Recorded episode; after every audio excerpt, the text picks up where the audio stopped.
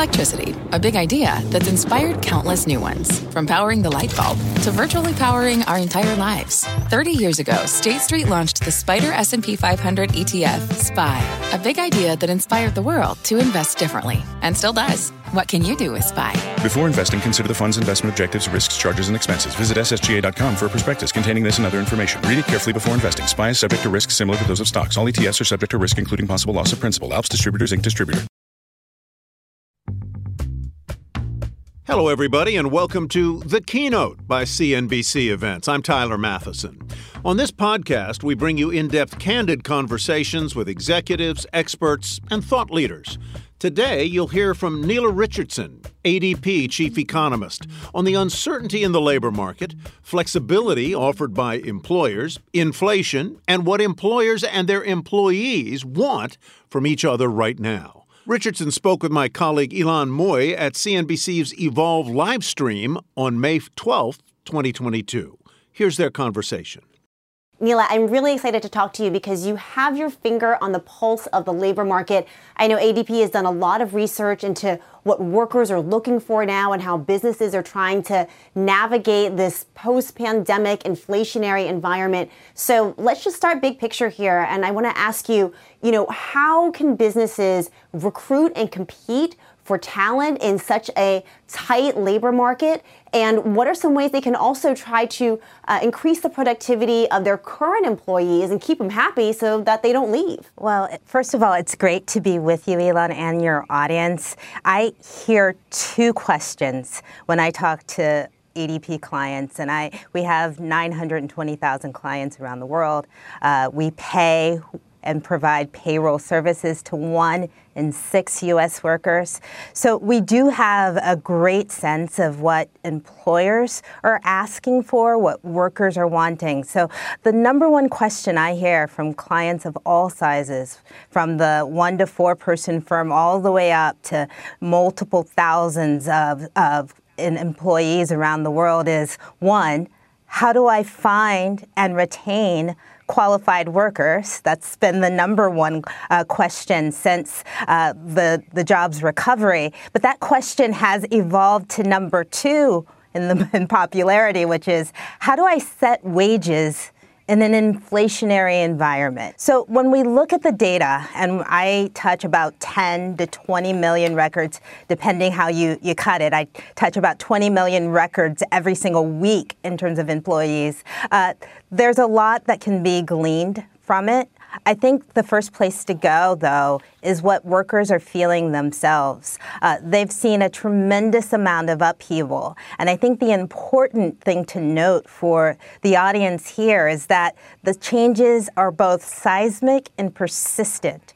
Workers are feeling, despite all the churn, maybe because of it, they're feeling less secure in their jobs uh, than they were before the pandemic. In fact, 20% of U.S. workers, when we just conducted our survey not too long ago, 20% said they felt their jobs were secure.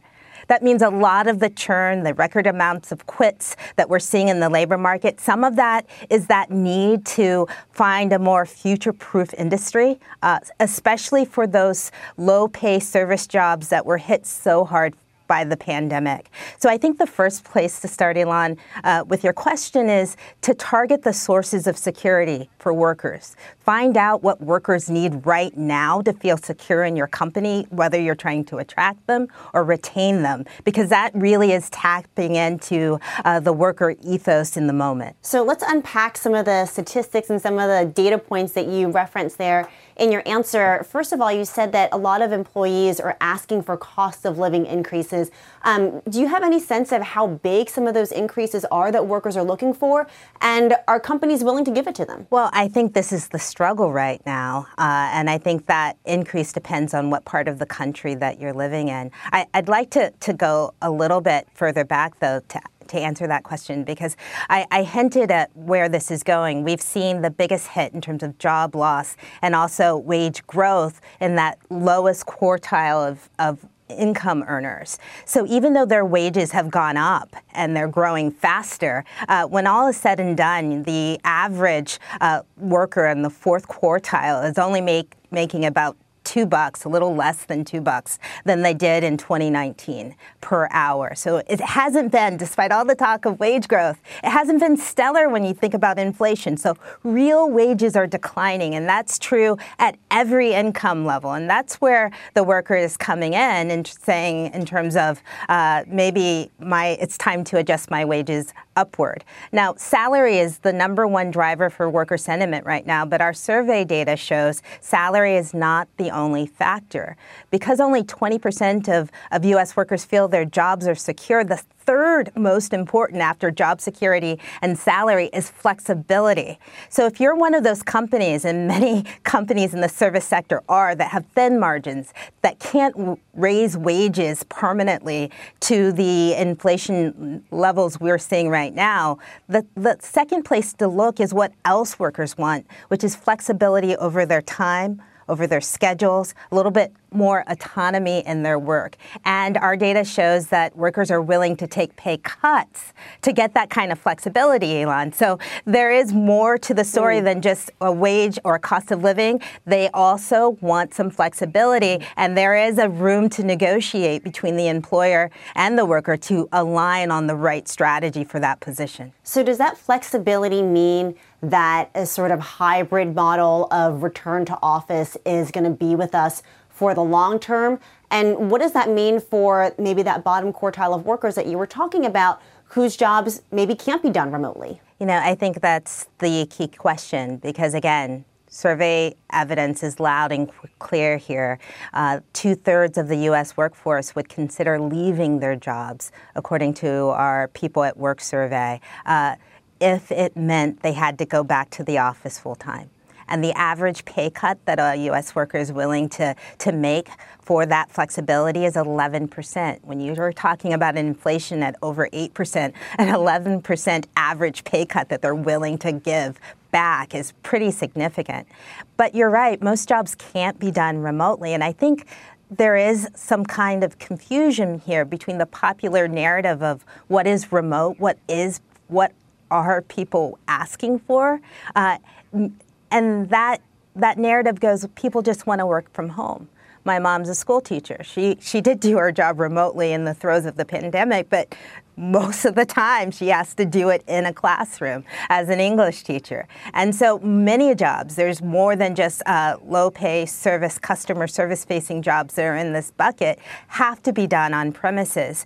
What what we're seeing though is that having some flexibility about when you work is so much more important to the U.S. worker than flexibility about where you work. And some of this churn from uh, low paid jobs in service sectors is not just trying to find better pay, it's actually trying to find better working hours. In fact, if you look at the data for for example, leisure and hospitality, the hardest hit sector by the pandemic, you see that job switchers actually don't do very well. They actually make less money than people who hold their jobs in terms of job growth. Uh, other industries, there are some returns for switching, but for this industry, there's not. So it's kind of behooves the company to really think strategically about how they set schedules how they set time and see if there's mm-hmm. any flexibility for that worker uh, as a trade off for higher pay. There are any number of reasons you might consider selling your home to move closer to family, live within a smaller budget, or just wanting a change of scenery. Whatever your reasons, having to figure out all the various housing market trends in your area may not be what you signed up for. That's where an agent who is a realtor comes in. Realtors have the expertise to help you find the right price and navigate the process to sell your home in a way that's right for you. That's who we are. Realtors are members of the National Association of Realtors. This podcast is supported by FedEx. Dear small and medium businesses, no one wants happy customers more than you do. That's why FedEx offers you picture proof of delivery, packageless and paperless returns, as well as weekend home delivery to 98% of the U.S. on Saturday and 50% on Sunday. See the FedEx service guide for delivery information. FedEx Ground service is also faster to more locations than UPS Ground. See what FedEx can do for your business. Absolutely, positively FedEx.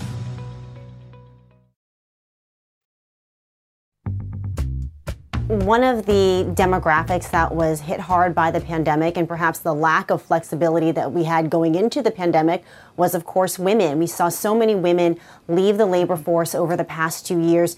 Do you see that these women are coming back into the workforce? And if so, what's drawing them back in? Yeah, when I look at the, the ADP sample of data, and remember we pay about one in six uh, total workers in the United States, we saw that women before the pandemic made up 46% of workers, but they took on 53% of the losses.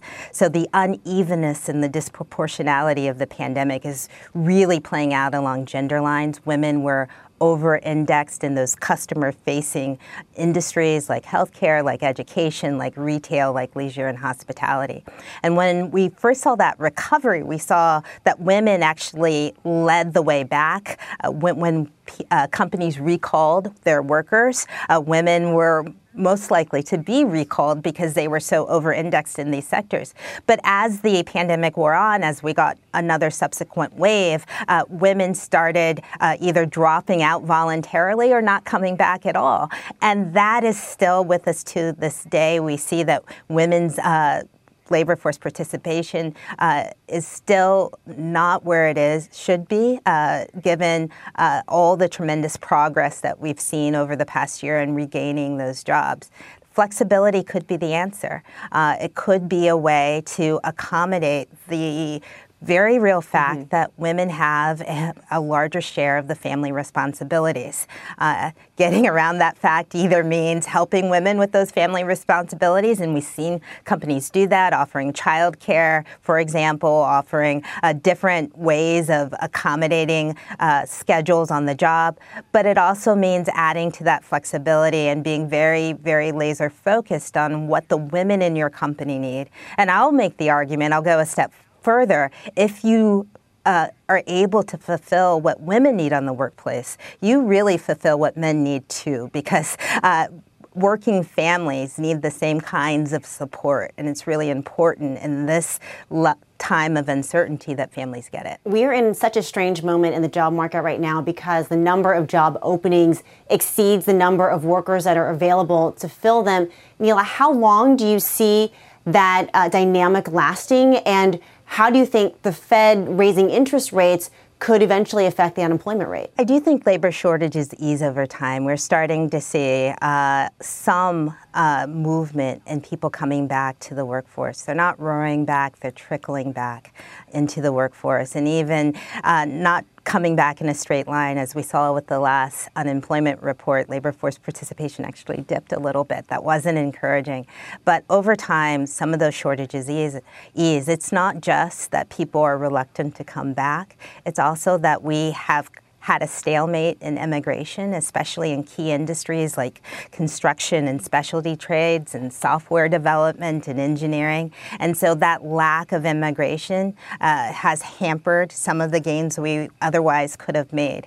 So, what is important though in this moment uh, is not just labor shortages, which I think is not just numbers, but skill sets that we need to start training the workforce of tomorrow for the jobs that are needed, not today, but the jobs that will be needed tomorrow. We have a huge uh, generational tailwind coming with still millennials, but also Gen Z, and getting that workforce ready for tomorrow. It should be front and center for every company, given how labor shortages have been so impactful with the retiring baby boomers.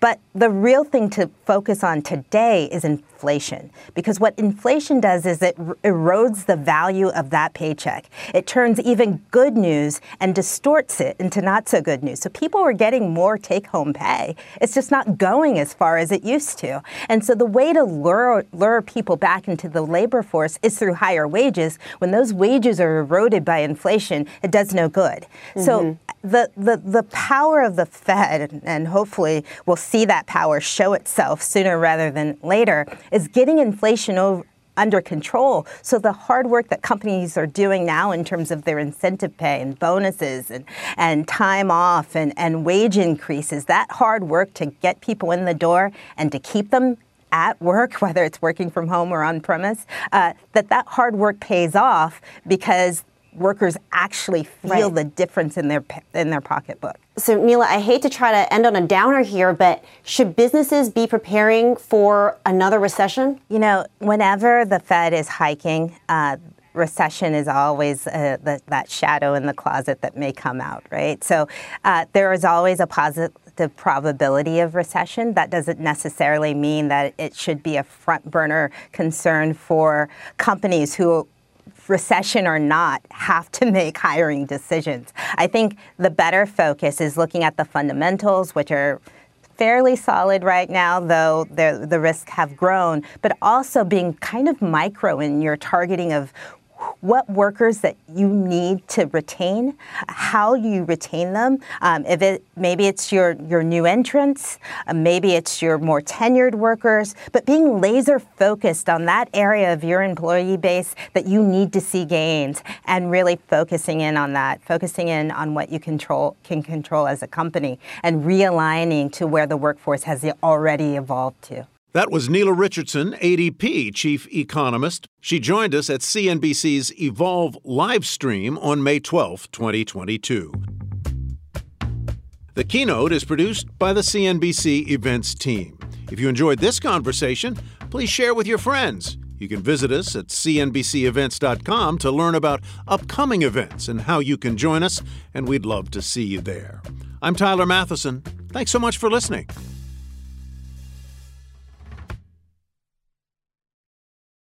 It's one thing falling in love with a house, picturing yourself moving in and calling it home, and quite another navigating the world of price negotiating, mortgage lenders, and finding the budget that works best for you.